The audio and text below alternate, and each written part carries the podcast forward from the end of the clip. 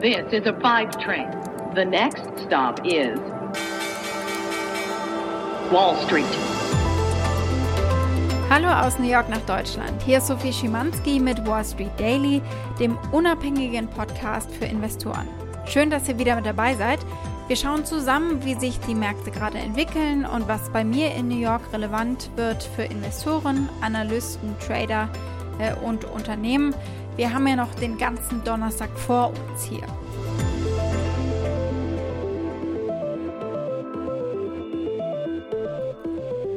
Ein Blick auf den frühen Handelsmorgen zeigt aktuell, dass es gut läuft, äh, dass die Kurse hier ins Grüne zeigen und die Anleger eben positiv gestimmt sind. Es gab Neuigkeiten zu einem Corona-Hilfspaket und dementsprechend müsst ihr eigentlich all diese Bewegungen der Aktien hier aktuell in diesem Licht sehen.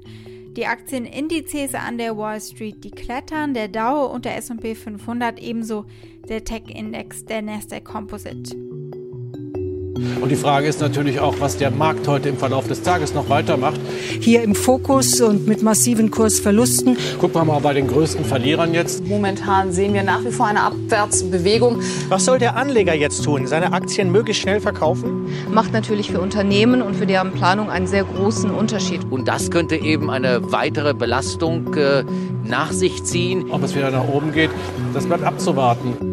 Und äh, die Renditen für Staatsanleihen steigen. Die machen also eigentlich genau das, was man jetzt gerade von ihnen erwarten würde.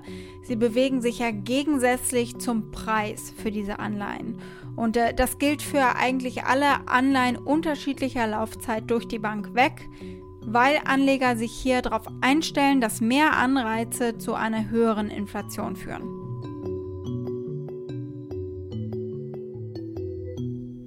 Was habe ich heute konkret für euch an Themen? Ich habe sechs Themen. Wir werfen einen kurzen Blick darauf, wie das Beigebook hier angekommen ist, also der Konjunkturbericht der Notenbank.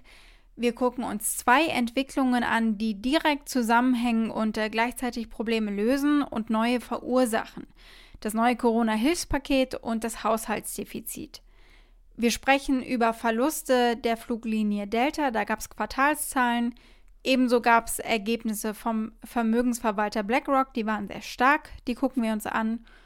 Und wir sprechen über einen Vorfall bei Tesla, bei dem all die Tesla-Millionäre wohl kurz mal ihre rosarote Brille abnehmen müssen. Und unsere Aktie des Tages, die habt ihr euch gewünscht, Shopify. Dieser Wunsch hat mich äh, über Mail erreicht und die bespreche ich heute. Soweit die wichtigsten Themen der heutigen Ausgabe. Den gesamten Podcast hört ihr als Pioneer auf thepioneer.de oder in eurer Lieblings-Podcast-App. Wenn ihr noch nicht an Bord seid, ändert das doch, kommt dazu. Ich würde mich freuen.